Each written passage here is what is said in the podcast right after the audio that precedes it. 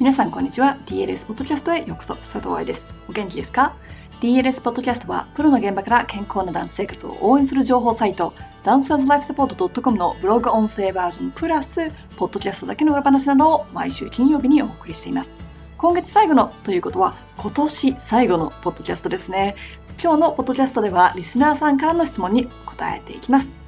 月1のポッドキャスト質問は来年も継続していきたいと思っていますので、ぜひぜひ皆さんも日常の疑問を教えてくださいね。今回もポッドキャストのタイトルを見てわかるようにかなり深い話になりそうですが、深い話をピックアップしているのではなく、来た質問に順番にお答えしているだけですから、日常の疑問でも全然大丈夫ですよ。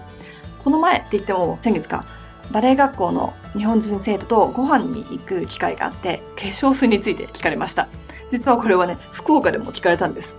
なんだかバレエに関係ないから聞いちゃいけないのかと思ってたんですけど、いつも気になってますと言われて。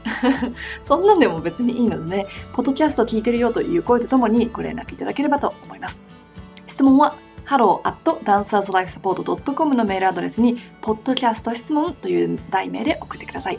質問はないけど、ポッドキャストは聞いてるよという人は、iTunes にレビューを残してもらえると嬉しいです。ちょっと遅れたクリスマスプレゼントとして私に書いてください。さてさて、今日の質問はりょうこさんからいただきました。では、早速質問内容に行きます。先日はありがとうございました。9歳の娘と共に福岡で受講しました。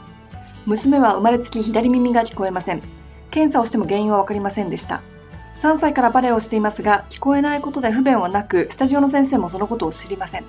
成長してもし不便を感じたら娘自身に伝えればいいと思っています。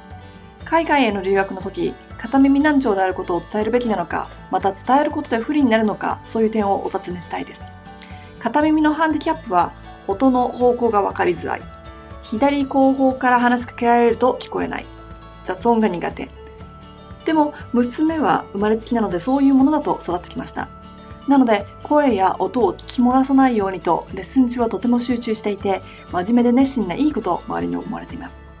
どうぞ機会がありましたら、ハンディキャップとバレエの関係を記事にしてください。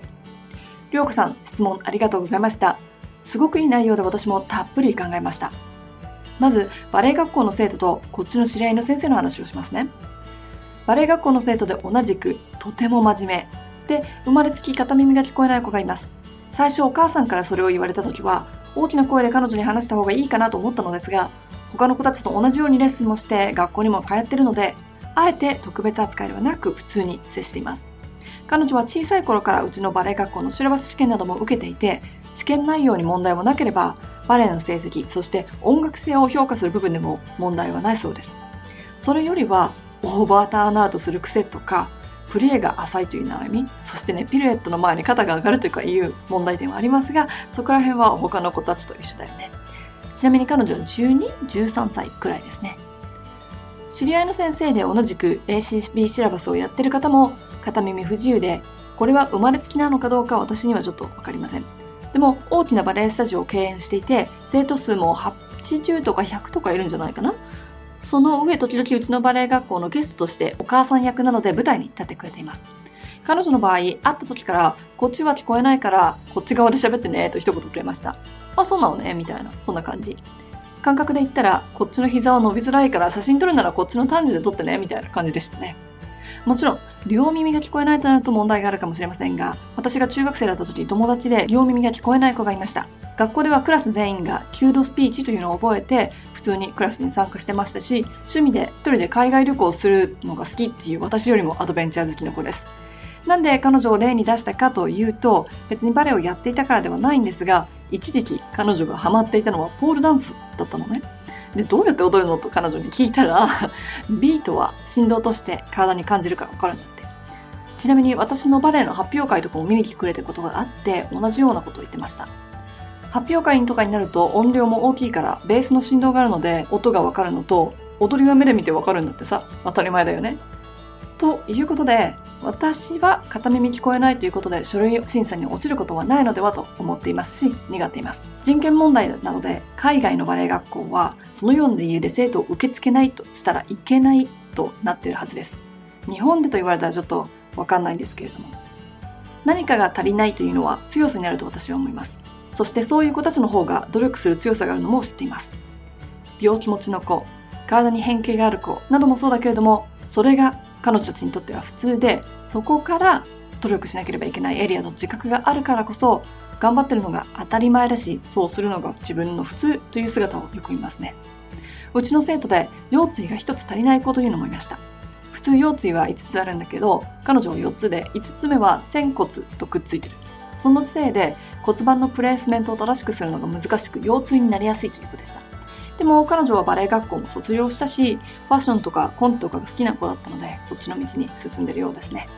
ということで、お求めになった答えになってるかはわかりませんが、10年以上いろいろなダンサーと仕事をしている私の体験談として聞いてくださったら嬉しいです。いかがでしたか？では、今年も1年、ポッドキャスト、そして TLS を応援してくださってどうもありがとうございました。来年もどうぞついてきてくださいね。そうそう、DLS では2019年により皆さんをサポートできるようにアンケートを行っております。すでにお答えいただいた皆さんありがとうございました。ぜひ来年の DLS でやってほしいことや今年のダメ出しなどを聞かせてくださいね。詳細アンケートへのリンクは www.dancerslifesupport.com スラッシュ1に貼ってあります。1、ただの数字の1、半角の数字をお願いしますね。www.dancerslifesupport.com スラッシュ1よろしくお願いします。では、平和で安全な年末年始をお過ごしください。もしくは1月2日から東京でがっつり私、そして DLS バレーにはめてください。ハッピーダンシング、佐藤愛でした。